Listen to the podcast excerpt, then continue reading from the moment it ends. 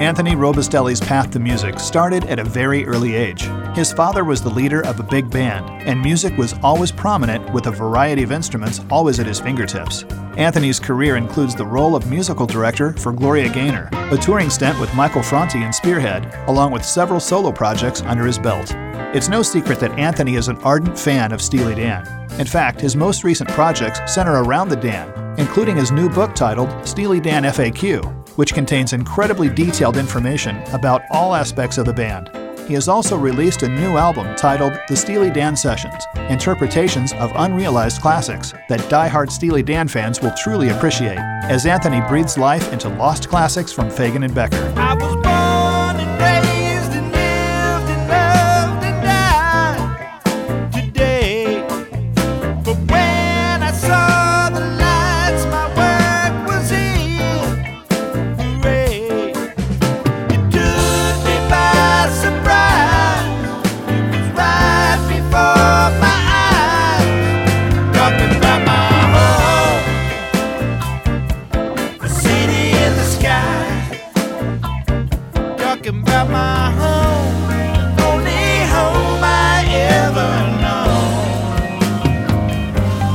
Discuss these projects and more is none other than Anthony Robustelli. Hey, Anthony, thanks for joining us today. Hey, Rick, great. Thanks for having me. Uh, well, first off, I want to mention that uh, normally I do these shows with Eddie Cabello, my co host, but he couldn't be here today. He's got a conflict, and uh, I'm going to fly solo on this one. So I um, hope you can bear with me today, Anthony. Just, just me. no problem at all. all right. Well, you know, I've been learning about more and more about you know you over the past couple of years, and, and today our goal is to learn even more. And and one thing we do know is you know, and we'll talk more about this later, but it's it's your love for Steely Dan. But your resume goes you know far beyond you know your your recent Steely Dan related projects, which again, we'll talk about those in a little bit. So the first thing I want to do, and what we like to do a lot of times with guests, is let's let's go way back and let's okay. tell us about your your earliest memories of music and how it initially you know left its mark on you. I mean, was there was there music happening you know from from other family members, or was you know was there a specific song or album that grabbed you? Tell me about you know what really pulled you into music. Well, my father. Uh, had had a big band in the 40s when he oh, was nice. in his 20s. And he actually took vocal lessons from the same uh, vocal teacher that Tony Bennett had.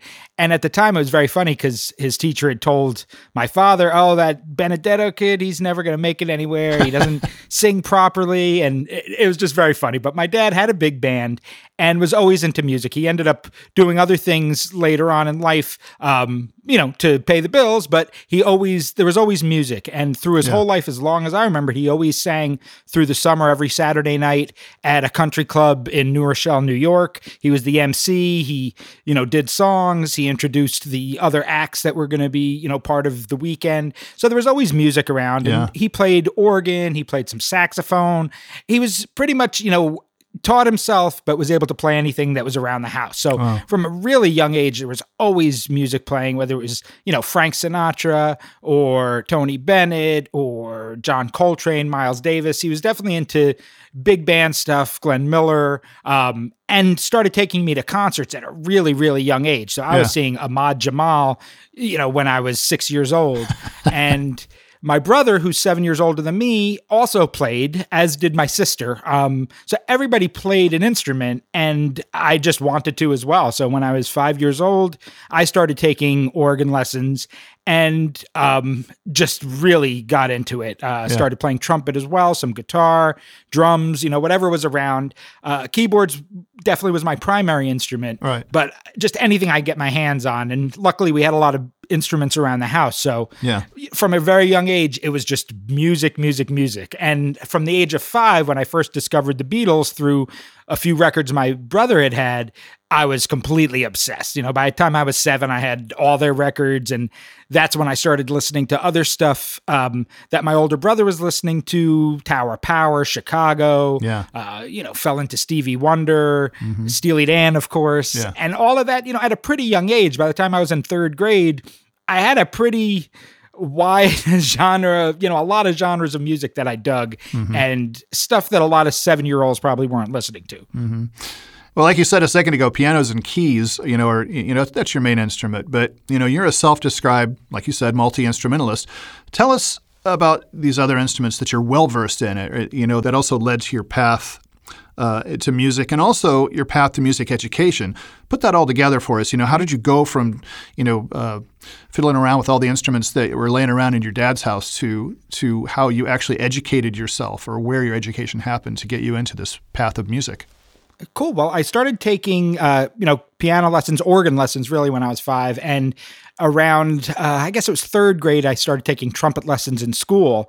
And I remember one summer I went to a music camp when I was probably around nine or so. Uh-huh. And part of what you did there was you they wanted you to be somewhat well versed in all the instruments. So yeah. I took drum lessons, I took guitar lessons, um, and that sort of just got me going. Where you know after that I never took a guitar lesson again. I never took a drum lesson, but it made me inquisitive and made me want to play those instruments better. Yeah. So I really just was self taught with everything but uh, piano and trumpet. And honestly, you know, once I started playing trumpet, my focus lesson wise was really trumpet lessons. And then I continued with keyboards and piano after my initial few years of lessons and really just taught myself until I went to college. Okay. And uh, went to college. To, I went to NYU okay. for jazz performance. Uh, I initially went there as a music tech major because I was really into recording. I had had a four track in high school and had gotten really into overdubbing and doing all this. So I thought, mm-hmm. you know, this would be a great way to put together my love of playing, my love of recording, my love of writing.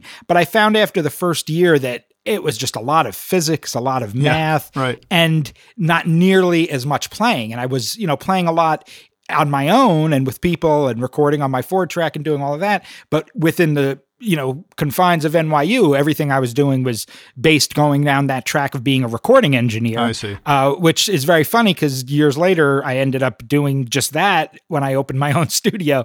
But I decided to switch paths because I wanted to play more and went for jazz performance. And then after that, went continued at NYU, getting a master's in education with the idea of you know, getting a teaching gig so I could teach, play. Um, but honestly, it's a lot of hard work. By the time I finished my master's, I decided, uh, you know what, right now I'm just going to stick with teaching private lessons. I'm not going to teach within a school right now.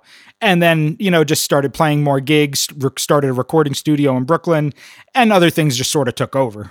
Right, right. You, you, sparked a memory for me when you talked about that path you were headed down in, in, at NYU with physics and math and all of that, and that road to becoming a recording engineer.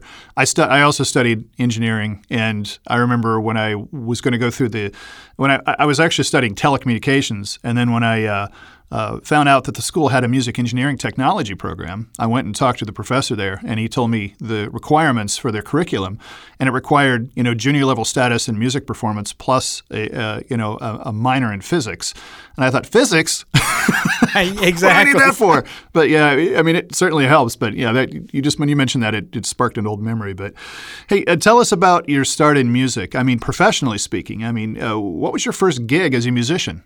Wow, I guess you know what? My first gigs were probably, I would say, like early in high school. Um, you know, I was trying to put a band together probably from you know the time I was eight or nine years old. But you know, by that time I had been playing for about four years, so I could yeah. play. I was playing Chicago songs and right. playing Beatles stuff on the piano, and I was trying to get other musicians together, but it, it, nobody played yet, really. You know, they played some band instruments, but it was impossible to find anybody until, you know, I guess when I was in about seventh grade, I found a drummer who was a year younger than me, had just started playing, had a Pearl kit, loved a lot of the same music I loved, and you know could play. He could play some beats and right. i was like all right this is great. Let's start a band. So i started a band with him and then you know we pulled in a few friends and told him okay you're going to play bass you're going to play guitar.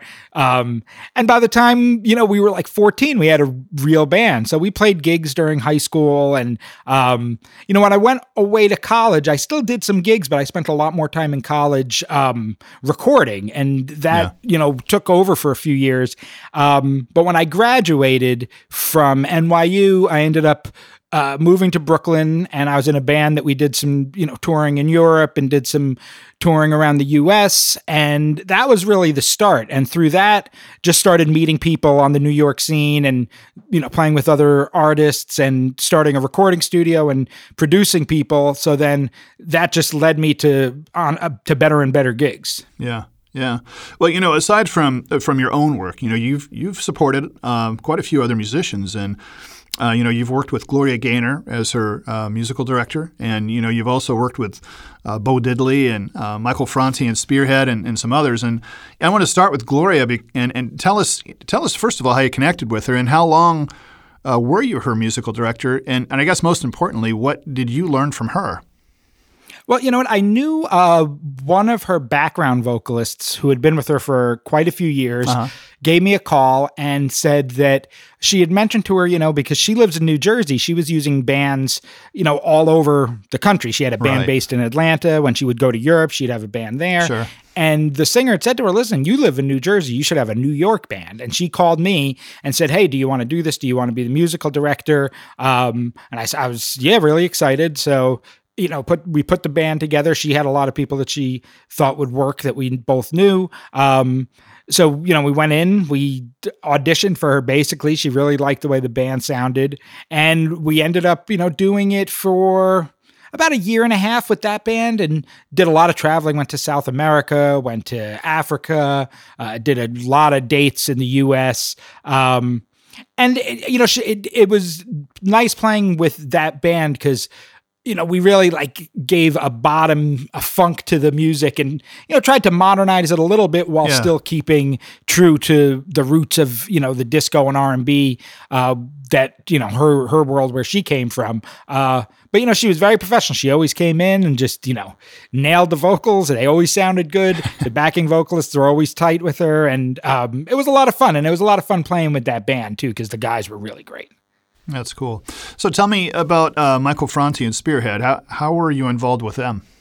That was, you know what, I, I had played with uh, the R&B singer Kelly Price for a couple years, and I met um, through her, her tour manager was a great guy that was the tour manager for Michael Franti and Spearhead. Uh-huh. And, you know, we were sitting together one night having a drink, and um, he told me that, and I was like, oh, I've, I've, been a really big fan. I've really liked the last few albums, and um, you know, and then we left it at that. And then probably maybe a year later, he gave me a call and said, "Listen, the keyboard player's leaving, and wow. they need someone, and I recommended you." And uh, he said, "Fly out to San Francisco and meet Michael and the MD Carl, and you know, I think they really dig the way you play and sing and everything. So cool. I went out there, and at the time, you know, their band has always been San Francisco based. They never right.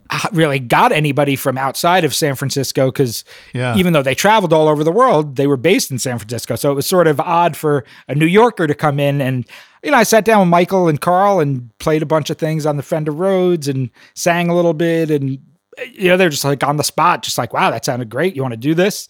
And I learned basically like a hundred songs in a week. Oh and then we God. were on the road the next week for like four months. Wow.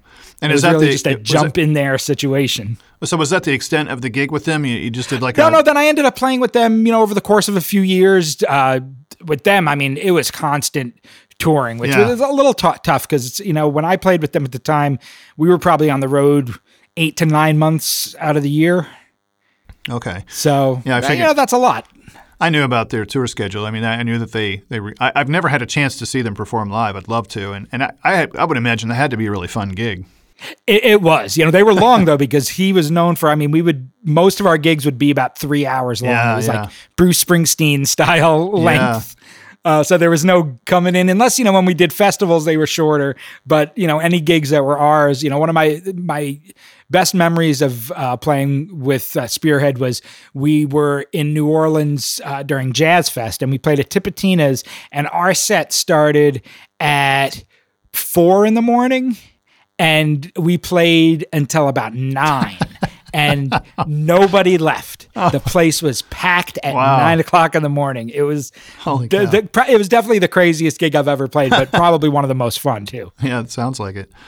You know, I, I, was checking out your bio on your website, and I learned some stuff that I didn't realize. And eh, you know, you, you mentioned on there that you shared the stage with some some pretty big acts, such as Paul McCartney and Santana, Buddy Guy, you know, Black Eyed Peas, and some others. So, I, I guess, say in the case of, of, Paul McCartney, I know you're a huge Beatles fan. Tell, tell us how you actually shared the stage with him, and and and you know, what what happened there. What what was it an opening gig, or did you play with him, or tell me about that? It was an opening gig. It was when I was with Spearhead. We played uh, uh, Glastonbury. Okay. And we played on the main stage, and it was us, uh, Ben Harper, Black Eyed Peas, and McCartney. I see. Um, so that was like that was the those are the acts for that evening. So it it was pretty incredible, and you know to be able to hang out with all the other acts and and see what they were doing and be able to be really close and watch stuff from on stage. Yeah. But the funny thing was the whole band was still on stage. Our whole band was still on stage right before McCartney came on, and McCartney. Uh, his entourage came and cleared the entire stage, but luckily, um, myself and uh, the guitar tech went right into the front where the photographers were, uh, and I was standing next to his wife at the time, and uh, we actually were so close to the stage we had to move behind the pyrotechnics for "Live and Let Die." So, Oh, wow. uh, it was pretty cool. It was the other guys in the band met him backstage, Yeah. and we had the choice of you know we could stay backstage, meet him when he comes off, say hi, or be right in the front and catch an amazing show. And I actually picked you know the the latter because I I, I had seen him a number of times before, but to see him right there Yeah. was pretty incredible. Yeah, I think I would have done the same thing. It would be cool to shake his hand and say hello to him, but you know, I I I would agree with you. It'd be really cool to see him up close. Yeah, like the mu- it's always been about the music for Yeah, me. You know, meeting yeah. someone is great. You know, it's better if if eventually you have some kind of relationship with a musician where you actually are sitting and talking. But just the handshake, hello. Yeah. it's just never been my kind of thing for anybody. I would much rather be there for two and a half hours. You know, ten feet from Right. you know that Hofner bass and see that. you know, Exactly. Well, you know, speaking of Paul, that I, I when I first learned about you, Anthony, I I, I knew you were a big uh, Steely Dan fan. I, I I get that, but what I didn't know and what I've learned is that you know you're the Beatles are right there at the top of the heap for you, and and you published a book titled "I Want to Tell You," where you break down early Beatles songs track by track and explain how those songs came to be and how they left such an indelible mark, you know, on the world of music. So. In your analysis, was there a common thread or, or say a musical DNA with these early Beatles songs that, you know, catapulted the band to such lofty uh, historic heights? Well, I would say, you know, something that I found a lot of people um, always say that the early Beatles songs were simplistic, not as, you know, complex as some of their later endeavors. And what I found, and what I always knew, you know, in my heart and knew just from playing the songs, but really came to know once you're sitting there and analyzing it with a completely different way. Um, you know, I really listened to these songs differently than I had ever Yeah. heard them before to Yeah. try to get to the crux of you know what's important about this music Mm-hmm. and i found that something that they always did um, which was different in comparison to a lot of other pop and rock acts at the time is you know their harmonic structure the way Yes. in pretty much every song they ever wrote from beginning to end would have chords within the song that weren't within the key. Um, so it was that like aha moment where you're listening to a song and your ear just goes, whoa. And even if it's as simple as just having an E major chord in a in a song that's in C, that's something that really pulls your ear in a certain way that a lot of music at the time didn't do. It was just a lot of 145 blues stuff and, you know, just just using that 1625 chord progression of the early 50s doo-wop things, which, you know, they took advantage of those things, but they always there was always a spin. There was always a mm-hmm. twist to it. And even Bob Dylan said, "Oh man, those chords! It's those those chords." And he knew. He even said when he first heard "I Want to Hold Your Hand," even though it was a pop song, he knew there was something there that was so unique and different than everything else that was going on Yeah. at the time. Mm-hmm. And you know what that thing was was the way that they used melody against these chord changes that honestly weren't supposed to be in the song. If you were just going for a strictly diatonic song, you wouldn't have these other chords. And it was something that they did you know from the beginning and and i think a big part of that comes from the fact that rock and roll to them you know there was no rock and roll until they were you know older they they had d- depending on which beatle you're talking about with the varying ages Yeah. they had a good 12 13 years of listening to music that had nothing to do with rock and roll so Yeah. they took it upon themselves the Cole Porter songs, the Gershwin stuff. They knew all that stuff because that's what was recorded and that was was played Right. because there was no rock and roll. And what they did was, you know, McCart- Lennon and McCartney wanted initially when they first met each other, they were like, "We're going to be songwriters. We'll write a musical. We'll write songs for other people." Like they thought that that was a really important thing. You know, they slagged off on it for a few years when they were in Hamburg and hardly wrote anything at all. Uh-huh. But then when they started doing it again seriously, once they got a record deal, that was a really important thing to them. And they drew on so many different genres, whereas a lot of rock and roll artists of the time. You know, Rolling Stones, good example. You know, they were going for a blues thing. They that's all they wanted to do, especially the Brian Jones era Rolling Stones. They weren't stretching into other territories because that's not what they were about. They were a yeah. blues band. The right. Yardbirds Clapton quit because they thought he thought they were going too poppy. The Beatles always wanted to draw on different influences and not just be a band that just played Chuck Berry songs. Mm-hmm. You know, something I've I always noticed in those early Beatles songs was was uh, that relationship in the rhythm section between Paul and Ringo. And there was something special about what those two were doing together. And I, I think that a lot of times people overanalyze Ringo's playing and say he wasn't, you know, as, as, as stellar a, a, drummer. But when you, when you really listen, if you really break down and, and really pay attention to what they're doing in the rhythm section, there's something special going on there. Oh, definitely. I mean, I've, I've Ringo's always been one of my favorite drummers. There's something yeah. that you hear him play, he doesn't sound like anybody else, and it took a long time, you know, for people to realize that. And it wasn't until drummers that are considered technically superior right. started saying how much they love Ringo yep. and and what a unique drummer it is, he is, and um, something that he always did. He always played for the song. He wasn't a showy drummer, even though I mean he could play some stuff. There are drum fills. You listen to Long Tall Sally. There's some drumming going on there. That's not such an easy thing to do. And um, I think people also realize it was funny when the Beatles rock band came out. Um, I remember reading an article that a lot of drummers couldn't get you know the 100% score playing the drums on i am the walrus and some of the other songs because it was so unorthodox. And yeah. a lot of the things he did as a drummer you wouldn't expect someone to do. Right. Um, so it's not the thing you would go for. It was just the way he played. And it became to the point where producers would often say someone would come in and go all right play like ringo you know? Right. That's true. And and he used he used space really well. I mean, that's I think one of the things that maybe added to the the unorthodoxy of that is that he played he used space really well, and and you know that's I think that goes sort of you know unnoticed at times. Um, it does with a lot of musicians. A lot of times, not playing is as important as playing. Yeah, yeah. And a lot of people don't understand that. Miles Davis always talked about the space and how that is such an important part of the music yep. when nothing's going on. Yep. You know, if, if someone's constantly playing, it starts to nothing. You know, seems important. Mm-hmm. Hey, uh, just real quick, um, sticking on the topic of Beatles, in another Beatles-oriented project of, that you uh, deal with is, tr- is something called the multi-track meltdown. And explain this project. I've been doing a podcast uh, for a couple years. I have at this point, you know, a little over 80 episodes. And what I do with it is I strip down mixes of Beatles songs, uh, solo recordings, some live stuff. And I've gone on to do it with other bands too that are Beatles related. I've done a couple shows on Steely Dan. I've done things about, you know, when artists have passed away recently. I did a Tom Petty show, I did a Bowie show.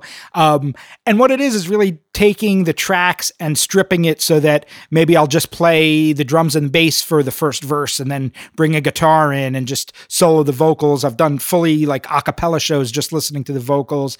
And I've always really been into that. As a kid, I always loved the idea of you know when you could plug the headphones in a little bit and just get one channel but it was playing in both ears yeah. or the out of phase stuff when you can make your speakers go out of phase right. and hear something different I, I, just, as a kid, I always loved that, and that was a cool thing about early Beatles records. Um, when the vocals would be on one side and the music would be on the other, is you could just listen to one side, and it's like being in the recording studio. Mm-hmm. And you know, since I do have a recording studio, I've been able to you know do some of these things myself with different programs, but also from myriad sources: bootlegs, rock band stems, um, all the different things that have come out in surround sound depending on you know how good the surround sound mix is i found that you know a lot of the, a lot of great stuff uh, the gaucho surround sound and the Fagen stuff that came out in surround sound yeah. that you could really isolate things and just hear horn sections. Right. And so, you know, it started with the Beatles, and the majority of the show is Beatles, but I've definitely slipped in other bands that I really like because I have such a big collection of those kind of stems and multi tracks that I just like to share that kind of thing, talk about the music a little bit.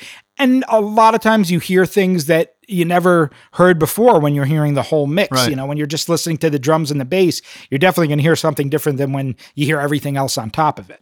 I got to ask, where are you coming up with these stems? Oh, all different places. I just am look. I'm constantly looking for them. Um, you know, as I said, a lot of stuff has been mixed in surround sound. So when you decode the surround sound mixes, a lot of times, you know, you get your center channel, which ends up just being a vocal or maybe a vocal and a kick drum.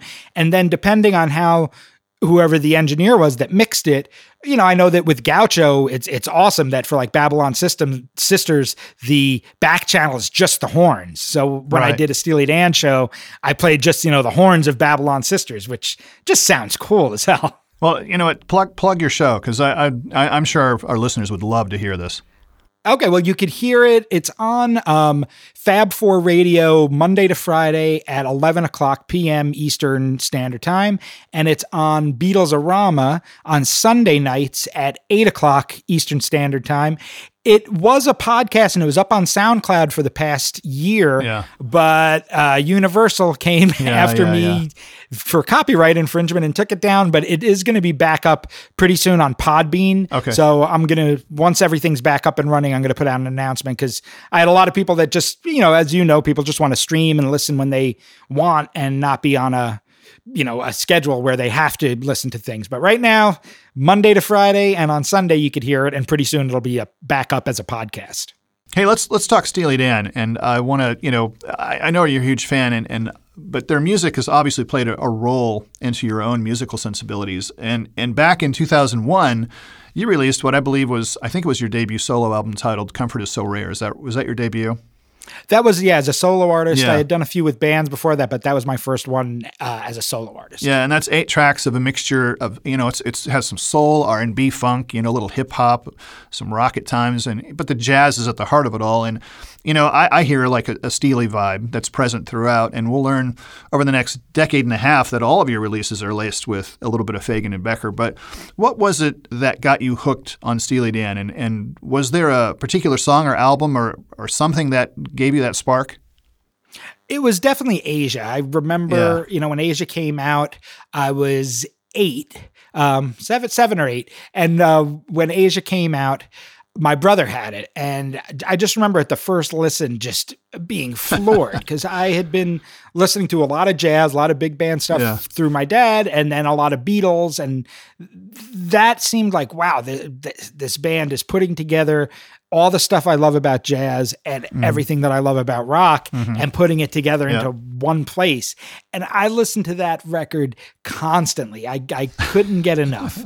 and that was the beginning uh, for me. And then, you know, I, I picked up The Nightfly when that came out. I started filling in my collection with other albums. Then when CDs came out, I remember I worked at a C, one of the first CD stores in Westchester. Um, and I bought everything they had by Steely Dan on CD because I was like, all right, now this yep. new fidelity and um and then it just went on from there and it just always influenced me as a songwriter because I, I've just always I've always been into harmony too. I, I I get bored with just typical chord changes, and I I've always loved the fact that Steely Dan was able to you know put together r&b and rock with a sophistication yep. and a jazz flavor without it really being jazz yep. and that's what always just led me back to that. It just became the way I write, not consciously thinking of Steely Dan. I think conscious, subconsciously thinking the way that they thought, just loving R and B and funk and soul,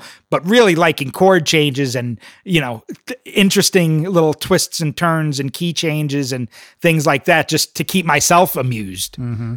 You and I are, I think, the same age because I think I was like eight or nine years old when that came out, and I remember I remember getting a hold of that album somehow and listening to it. You know, I, I, would love to explore through anybody's records and just put them on and just listen to see what was there.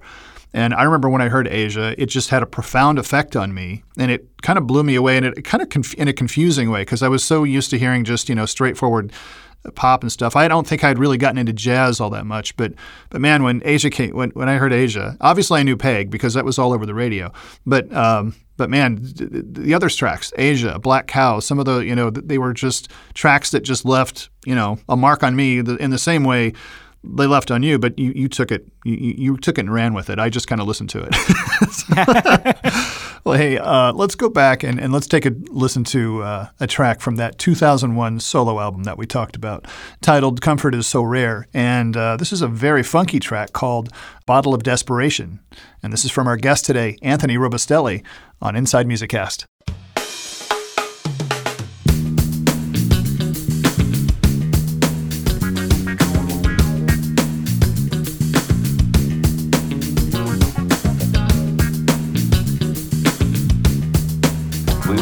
broadcasting throughout the remainder of these nighttime hours.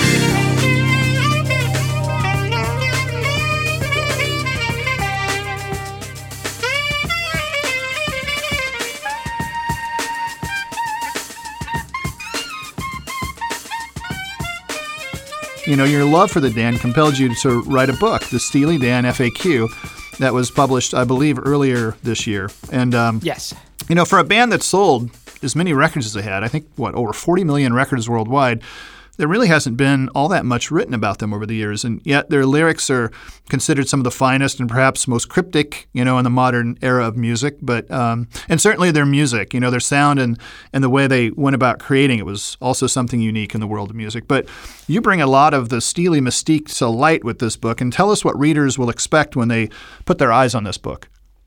Well, I really, you know, after all these years of being a fan, there was hardly anything out there. You know, there's Brian Sweet's book, um, yeah. book on Aja by Don Bright. Uh, Don Breithaupt, yeah, yeah, and um, you know, a f- couple things here and there, but there just really wasn't much around. Yep. And when I you know, proposed it, it really was almost in a joking way. Hey, if they ever want to do an FAQ about Steely Dan, let me know. And within a couple weeks, they got back and were like, yes, we definitely want to do it. Um, I was like, oh, what did I get myself into Yeah. now? But what I found was, you know, over the years, even though people think they're reclusive and they don't, they were interviewed quite a lot. And depending on their mood, they could be forthright and really talk about their music and talk about influences and be very serious about it. I think it depended on who they were being interviewed by and just what they felt like doing that day. If they felt like just busting chops and just making things up and you know just keeping the journalist on on his or her toes.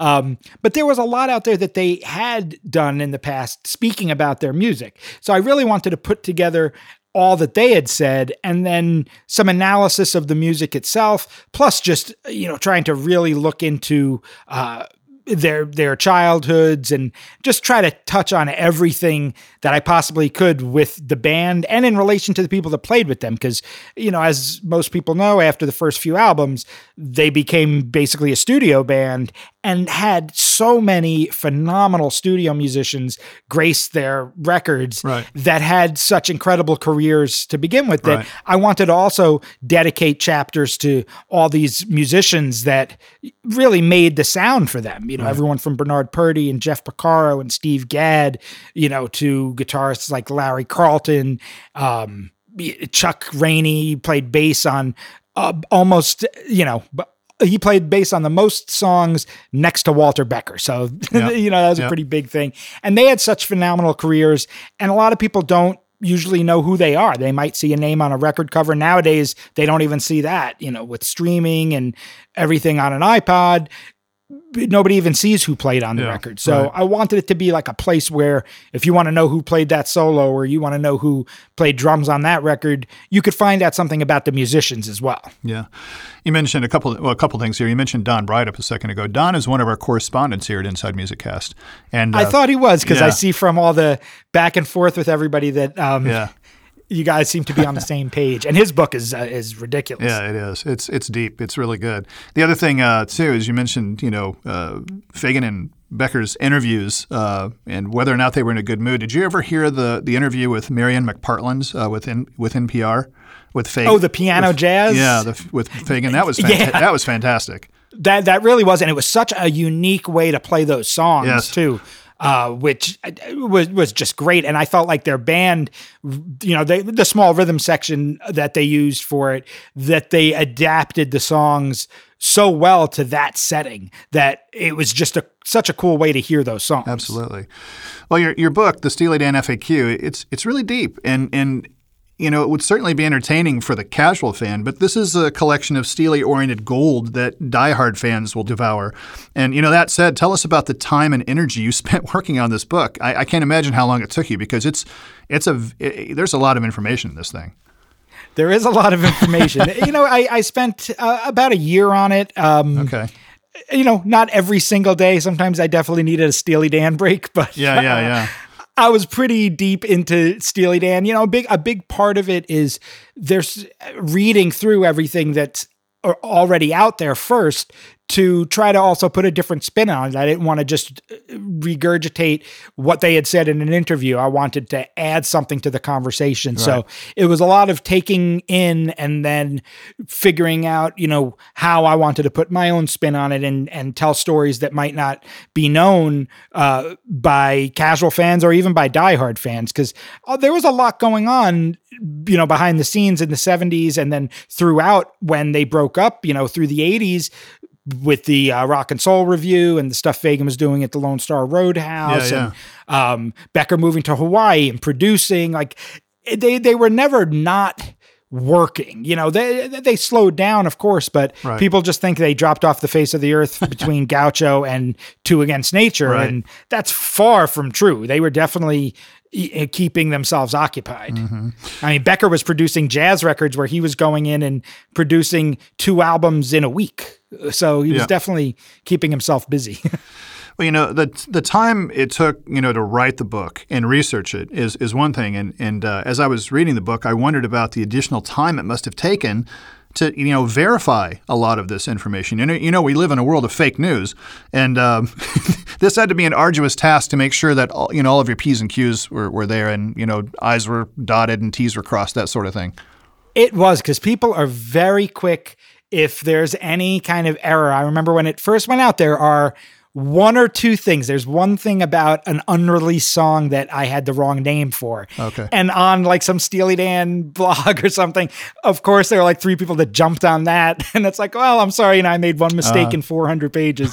um, but it really is like going through everything and making sure um, that you just don't miss anything. I mean, the editors go through everything as well. Um, and we went back and forth with editing the book I would say, you know, three or four times where it would come back to me. I would make more changes. And I was c- constantly adding when I was supposed to be taking away. Okay. And, and, luckily, the editors there were really cool and let me get away with a lot because right up until the last, you know, edit where I was only supposed to be fixing any grammatical or spelling errors. I added two pages on a Walter Becker production that I had just found out about that I had missed somehow. Oh. And I just was like, can we please put this in? I wouldn't want to miss this because it's pretty important. Uh-huh. And they let me at a, at a point where really they shouldn't have added anything at all. um, you know, editing is is often hard for me because I want to put everything out there that I know because that's what I would want to read. Right. And luckily, I didn't have to take much out. You know, there were definitely a few chapters right from the beginning that I was like, well,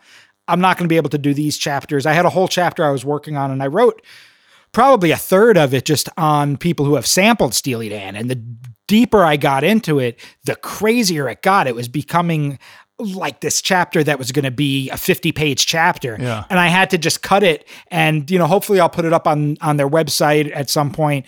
Um, just certain things were just getting to be too long and that was a good example of a, a, chapter that just had to be cut. But for the most part i was able to put everything in there that i wanted to and i really took the pains to to make sure everything that i put in was factual and that i had checked a, you know as many sources as i could to make sure that i'm not putting out right information that's not correct because yeah. especially in this day and age there's that's yeah. happening every single day right uh, just out of curiosity and i just thought about this but did uh, do you know if fagen or becker ever if this book ever landed in their hands did do, do you know if, if that might have happened or if they had a chance an opportunity to to give you feedback on it I'm not, you know what? I, I don't know if they ever got it. I okay. have a feeling they might have because Pete Vogel, who wrote the foreword, yeah. is very good friends yep. with with both of them was very good friends with Walter and with Donald and right. you know was actually with Donald the night before That's right. Walter passed away so I, I have no idea. I next time I see him, I'm going to ask him if he had ever, you know, passed a copy over to them. But you know what? He has always kept his relationship with them um, not about that. So, right. but I don't know. There, there's not a lot out there about them. So uh, it would be pretty easy for, if they're just searching Amazon for something. I think Donald Fagen would stumble upon it if he's ever if he ever does a Steely Dan search. yeah. Well, you know, you're you're obviously astute when it comes to Steely Dan and their music, their history, but um, you had to learn quite a bit yourself from putting together such a finite collection of data on the band. And was there anything, you know, when researching or writing that stood out to you or surprised you when compiling this uh, the Steely Dan FAQ? You know, probably something that surprised me a little bit was the differing the, fact that people always thought they were perfectionists, which I, I think they were, but also the fact that, you know, certain studio musicians, I think it depended on the musician. Different musicians had different experiences. Some went in and felt like, you know, depending on the session, it would be an easy, something easy. Like Elliott Randall went in and nailed a solo, boom. Kid Charlemagne, some of those tracks on Royal Scam, once they found the right rhythm section, they went in and they played it and it sounded great and they were done. So yeah. I think that the idea of them just being perfectionists yeah. just for the sake of getting this perfect thing right. isn't really right. I think they had in their head what they wanted it to sound like. And if it sounded like that in one take, great. You know, Steve Gadd's drum part on Aja that's the first take. You know, he went in, wow. he played it. Everybody they expected to spend a few days on the song, and he did it the first take out. So that's insane. I think that was something that a lot of people think that they just always were about do as many as possible. Right. We're going to do a million takes. We're going to get this this right. But it was if it was a first take and it sounded great and they felt good about it, it was done. Yeah. Yeah, that's insane. Just that that that you know the Aja drum track in one take. It's blows me away. it, it's pretty r- ridiculous, yeah. and that's why I think it's funny when you hear that little stick click. Yeah, that's something that probably wouldn't be there had they done more takes. But uh, there was nothing, no reason to do any more takes. If that's if you're going for the right drum part, yeah. I don't think you're going to get anything more right than that. Yeah. especially on you know it was eight pages long the chart, and I think other musicians that were playing they had to redo their parts because he was his playing was so ridiculous that they got thrown off. Mm-hmm. Yeah. Well, the, the book is the Steely Dan FAQ, and, and you can get that on Amazon, I know. Is there any other place you can pick that up? Yeah, it's pretty much Barnes and Noble. Yeah. It's uh, any place that sells books. Luckily, you know, Hal Leonard's got a big uh, they're they're big music publishers, so it's pretty yep. much everywhere. Well, cool. Hey, before we go, I do have a few more questions, and, and I do want to dive into another project you recently released uh, that's also focused on Steely Dan, and that, of course, is the Steely Dan Sessions, uh, interpretations of unrealized classics. It's uh, that, and you know, you've created something Steely Dan fans have been longing to hear. That being you know, an album of songs that Fagen and Becker wrote but were, you know, never released and really only exist as you know, like bootlegs of raw demos and, you know, maybe they've been, you know, duped to a cassette, you know, and, and, and copied it a hundred times and that's what you're hearing. But you gathered, you know, 10 of these songs and you brought life to them uh, through your own interpretation and arrangement and they sound amazing. So what was I, my question is i guess is with this project what was your overall goal i mean were you trying to recreate the same version or the same vision that uh, Don and Walt had based on you know those raw demos, or did you approach them with a, a different vision based on how you interpreted the direction they might have gone had they finished them? Well, you know what? Um, when I was finishing up the book, I decided I wanted to do something musical to go along with it, and mm-hmm. I was like, okay, this is a good opportunity because there's so many great songs that they never did anything with. So I, it, it I, I, approached it two different ways. With some of the earlier material, like the very early demos that they had done pre Steely Dan, and even a few during Katy Lied period, some of those, I approached them in a bit of a different way and took some liberties with arrangement. And then even, you know, one song I wrote, uh, an entire verse that didn't exist. Okay. A few songs I wrote middle sections that didn't exist. Okay. Because I felt like they weren't the songs weren't finished. Um, I felt like had they decided they were going to record this song, they would have fleshed it out better. And, you know, there were some songs that were just verse and chorus, and I knew they would want an instrumental middle section had they, you know, decided this was a song worthy of releasing. Right. So with some of them, I actually added musical material and uh, even lyrical material material to one. And then with some of the other songs, like the second arrangement, uh-huh. um, some of the more gaucho era ones, the bear, they had done you know, they were still demos, but they were definitely better quality than some of the earlier songs and yeah. had a groove and a feel. So with those, I tried to take what I liked about their demos and keep, and then discard some of the stuff I wasn't as fond of. You know, maybe it had a little bit more of a reggae backbeat that I wasn't really too into for that song. So I tried to, you know, keep some of the things that I thought worked great for the song and then add some of my own. And you know, being Steely Dan, especially later Steely Dan, horns are such an important part that yeah. horns had to be an important part to this project. So um, I spent a lot of time arranging horns for the majority of the songs because I wanted it to sound like a Steely Dan record, but I also wanted it to you know have my own stamp on there as well which i think is is going to happen no matter what you do Yeah. uh, no matter how much they've influenced me my own you know, way is going to come out uh, when i'm recording it as well i'm definitely thinking of you know steely dan what would they do with this but i'm also just moving forward with what i would do which often is steely danish right, right. Hey, I've got a question uh, that Brian Pearson, one of our correspondents, uh, wanted to throw in here, and he he said, um, "How much of your time was spent on researching these tracks, and and were there some others uh, that you thought about revisiting?" Yeah, you know what? I had known these songs for a long time and I had been listening to them more frequently while I was writing the book. You know, like I had the legends, uh, what is it, the the uh the ones the double disc ca- that came out, the founders of Steely Dan. I got that as soon as, you know, I found that in the 80s in a bootleg store. I- And I had known all the stuff that was out there Yeah. from the Gaucho sessions, but I really listened to it with a different ear when I was writing about it because I did a chapter on all these unreleased songs. So when I started listening to it with that ear, um, that's really when the idea came like, wow, these really are some great songs. And a lot of times people don't listen to bootlegs like that as frequently just because of the sound quality. Um, But Yeah. I was listening to him so much writing that that's when I started picking songs. I definitely picked more than 10 and narrowed it down to these 10. So, you know, there might be a volume two if, uh, if the time comes and I decide there's Yeah. definitely more material out there that they wrote that didn't get released that would be fun to experiment with. Yeah, you know, I've I've picked uh, I've picked three songs uh, from the album, and I'll, I'll I'll throw the title out to you, and, and and give me some backstory on the track, and then tell me how you approached the track from you know say an arrangement perspective. And the first one is a, a favorite of mine, and that's Mr. Sam. What a great song! It is. Um, as, but I, I I knew that was going to be one of the ones I wanted to do because Yeah. it had a Katy Lied feel to it. Reminds Yeah. me a, a bit of Rose Darling. Yep. Um, and it was different than the Gaucho stuff or the really early stuff. So Mm-hmm, that was one I really wanted to do. Um, you know, to me, when I first approached that, their demo uh, doesn't even have bass on it, but uh, I just liked the feel of it, and that I wanted to keep um, with that whole Motowny type of four four beats on the snare drum. So that was where it all started.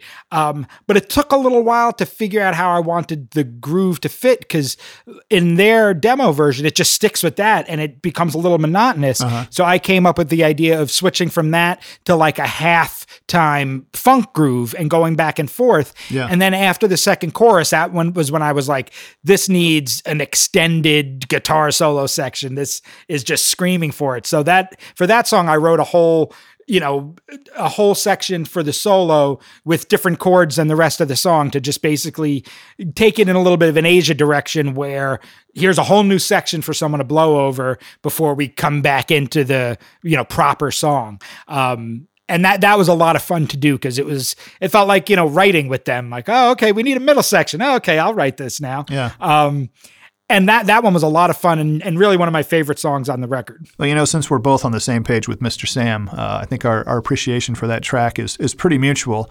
Let's pause for a second and uh, let's take a listen. This is Mr. Sam from Anthony Robustelli from the album The Steely Dan Sessions Interpretations of Unrealized Classics on Inside Music Cast.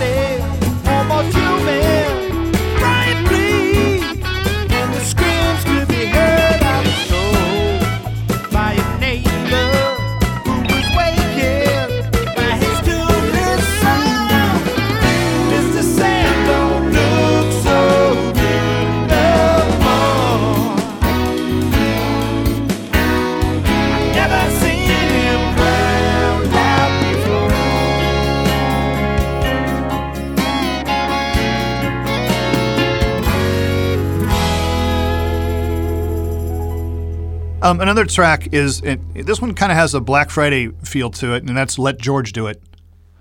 It definitely does. I was completely thinking Black Friday. Uh-huh. Um, you know, their demo has the shuffle, uh, but I really wanted to go more for Black Friday meets Babylon Sisters. Yeah, so yeah. I really wanted the really sw- the the Purdie shuffle of Babylon Sisters, but mm-hmm. with the oomph of Black Friday. Okay. Um, and yeah, it fell together very easily just because of the nature of the song. That it was uh, just fun to just dig into that, you know, swampy groove, and then just have like ripping guitar going throughout. And then the other track that I wanted to mention, and you mentioned it a moment ago, is the second arrangement. And this one, I think, amongst you know, at least for me anyway, that that one seems to be one of the more prevalent, uh, you know, bootlegs that are out there. I think a lot of people know this one uh, from. You know, I know I think there's a YouTube video floating around of it uh, with with the track itself, and that one I think had been pretty produced by Steely Dan, right? I think what we're hearing is is just a uh, is just you know probably a, a several generation duplication. Yes, and you know they had gotten pretty far in that, and then unfortunately it, it was their favorite song that was planned to be on Gaucho, and then the engineer came in and erased three quarters right. of the song, yeah. the, the master tape. Right, right. And you know it was a pretty devastating moment. I that you know, Gary Katz just left the session. Like it, it, was pretty bad. And they had gotten pretty far on it. The thing that I always found interesting was they did try to re record it and they brought in the same rhythm section, but with a different drummer. They had used Ed Greene originally, who's a real funky groove right. player, yeah. and then brought in Steve Gadd, who can play funky, but such different drummers. I, I, always thought it was odd if they wanted to try to recreate what had been wiped, why they didn't bring in the same drummer. Maybe, yeah. maybe it was scheduling, but that didn't seem to be enough for them. But they never really went back to it. Uh, their version uh, is pretty finished. They so there's background vocals, you know, no horns or um, didn't seem like there was a finished Donald Fagen vocal, but it, that one was pretty much had the feel. I guess the thing that I strayed from was it had a little bit more of a, a reggae-ish upbeat thing happening right. behind it, and I went for a little bit like of a slicker funk thing with the rhythm section. Um, just because I I just I felt it that way more so than the reggae thing. And then of course you know added the horns, added more backing vocals, and uh, but that that song is I could see why they liked it so much. Yeah. Uh, and I'm honestly glad they didn't put it on the record because it gave me a chance to. I was curious, did you have any hurdles to jump from a legal perspective in order to reproduce these songs and to release them? surprisingly, it was pretty easy. You know, there are companies out there, if you're going to do a cover Yeah. Version, you get in touch with them, they get in touch with the publishers. The one thing that I was concerned about being that they had never been released was had they ever been published, you know, because it's it's very possible that they wrote these songs, they demoed them and, you know, they never were, you know, legally published but they they were and it was pretty easy for them to get the clearance and and just move forward. And i know a lot of people have asked that i think because they think of cover versions the way they think of samples Yeah, you need yeah. to go directly to the artist and it costs a lot of money. And um, with cover versions as long as it's published uh, you could go there and basically you know pay royalties to do your own version of the song I see. Yeah, right, right. Hey, you know, from a production standpoint, I'll admit that the first thing that stood out to me was was that they they sound analog. It really does sound like an analog recording, and I wondered how you recorded it. You know, it's it's very warm, well balanced, it's clean, and and you know, well, is you know, as we all know, you know, Fagen and, and Becker, as we mentioned a minute ago, are kind of labeled as per- perfectionists, but their albums were generally you know beautifully engineered, and with as much effort as you know you poured into developing you know these rare gems. I'm, I'm assuming maybe in honor of Donald and Walt, you toiled over the sound of these songs. Is that is that true? I, I definitely did. I was definitely a being with some of my favorite Steely Dan tracks to, Yeah. you know, both both old and new because I do love the uh, Keith Carlock's drum sound on "Everything Must Go," Yeah. which was all recorded to tape. Um, so I did a lot of a being, and I have a vintage MCI analog console in my studio, so nice. that definitely helps that everything's going through there. Um, but yeah, I definitely wanted it. I wanted it to sound more like an older Steely Dan record, not like a modern Steely Dan record. I didn't want it to Yeah, be like a Two yeah. Against Nature. I wanted it to be more like an Aja or a Royal Scam.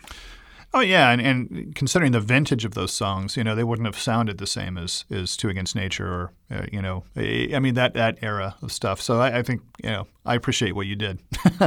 Oh, thanks. Okay, I've got one more question for you, and uh, regarding regarding the album, and uh, tell me about the personnel involved with this record. I mean, how many players did you incorporate, and tell me about the recording process, and and how long did it take you to uh, to record, mix, and master this project? I did the whole thing uh, in six months. Basically, I started right around Christmas and I was done by June. You know, I tried to give myself a deadline. Initially, I was shooting for four months, but it went to six. I ended up playing the majority of the instruments myself. Um, I brought in a horn section, of course, you know, a trumpet player, trombone player, uh, a tenor player, and a friend of mine that does alto did some Barry, some flute.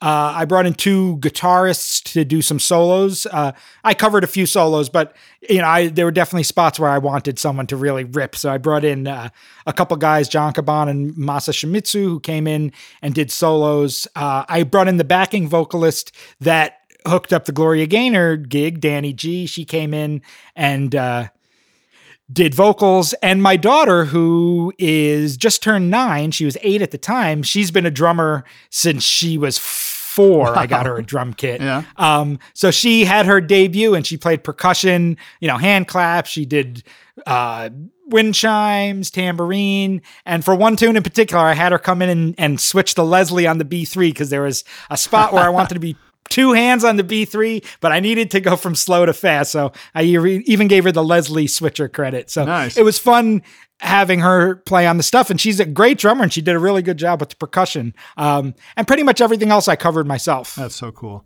Well, if you're a Steely Dan fan, you've got to hear this. It's called the Steely Dan Sessions Interpretations of Unrealized Classics. And it's from our guest today, Anthony Robustelli. And you can find that again at Amazon and uh, where else? Where else can they get it? CD Baby, uh, they could pick up a copy on my website. Uh, it's on iTunes, streaming on Spotify. Yeah.